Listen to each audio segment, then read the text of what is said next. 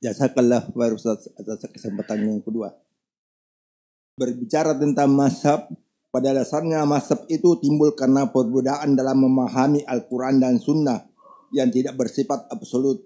Dan keempat mazhab itu yang aliran pemikirannya tentang hukum yang penetapannya merujuk kepada sumber utama agama sumber utama ajaran Islam yaitu Al-Quran dan Sunnah. Yang saya mau pertanyakan Pak Ustaz, mengapa terjadi perbedaan keempat mazhab fikih sebagai fuqaha dalam menerapkan fikih.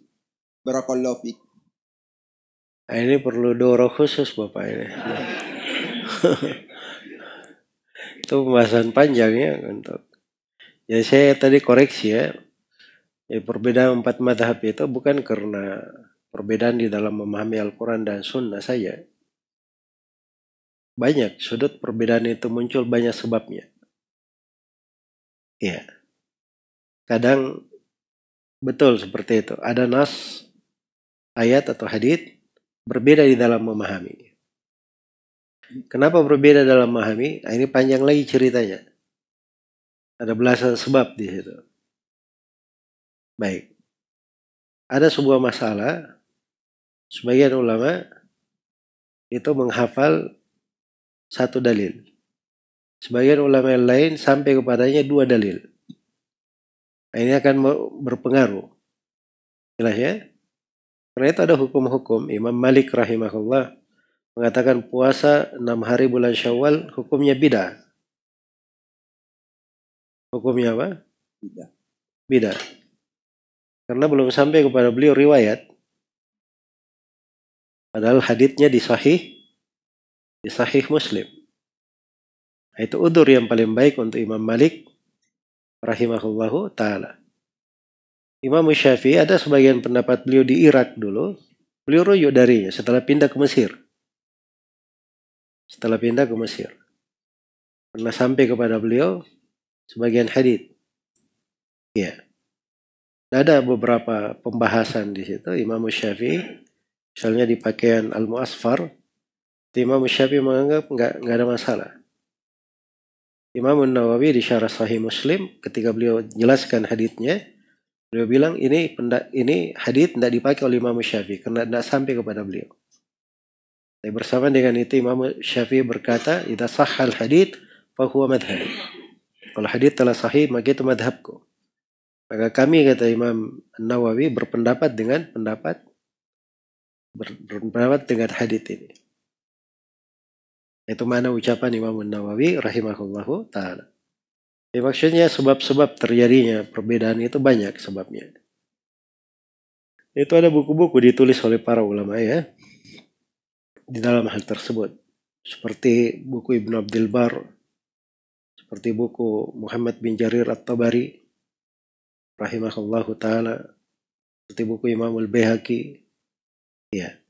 Itu ditulis terkait dengan masalah perbedaan pendapat. Dan di antara buku yang paling bagus yang menguraikan tentang perbedaan pendapat itu karya Syekhul Islam Ibn Taimiyah. Judulnya Raf'ul Malam an Aimmatil Alam.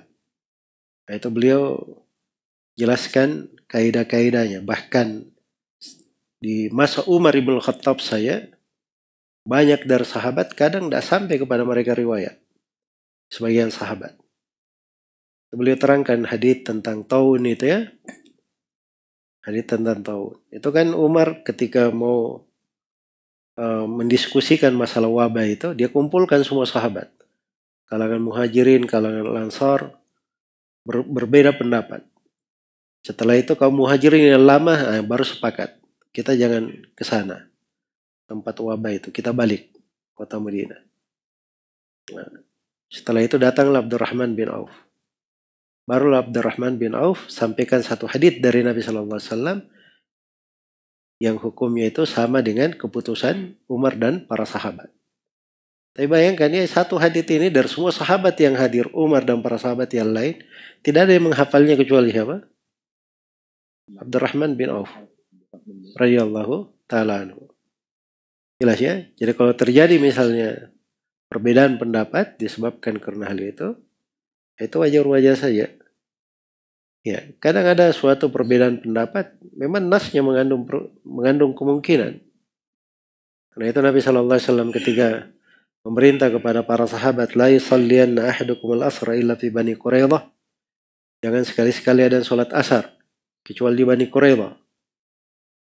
Pergilah para sahabat menuju Bani Quraidah sebelum asar. Masuk waktu asar. Matahari sudah hampir terbenam. Di sini mulai berselisih para sahabat. Memahami nas. Tadi ucapan Nabi itu apa maksudnya? Jangan sekali-sekali sholat asar kecuali di Bani Quraidah. Sebagian sahabat berkata itu maksudnya kita buru-buru. Sehingga mendapati waktu asar Bani Quraidah dan kita sholat asar di sana. Sebagian sahabat lain berkata tidak. Bahkan kita wajib sholat asar di sana, apa pun yang terjadi. Maka sahabat yang pertama, golongan sahabat yang pertama, mereka sholat asar di jalan. Karena waktunya sudah mau keluar. Dan golongan sahabat yang kedua, mereka sholat asarnya di Bani Quraidah. Setelah keluar waktu asar. Setelah keluar waktu asar. Ini silam pendapat nih para sahabat. Memahami ucapan Nabi Sallallahu Alaihi Wasallam. Dan begitu mereka tiba kepada Nabi Sallallahu Alaihi Wasallam dan Nabi tahu kejadian itu, Nabi tidak mengingkari seorang pun dari mereka. Jelas ya? Jadi itu di antara sebab-sebabnya. Nah, ini pembahasan panjang ya, banyak uraiannya, banyak cabang-cabangnya. Dan ini termasuk kedetailan di pembahasan fikih sebenarnya. Ya wallahu taala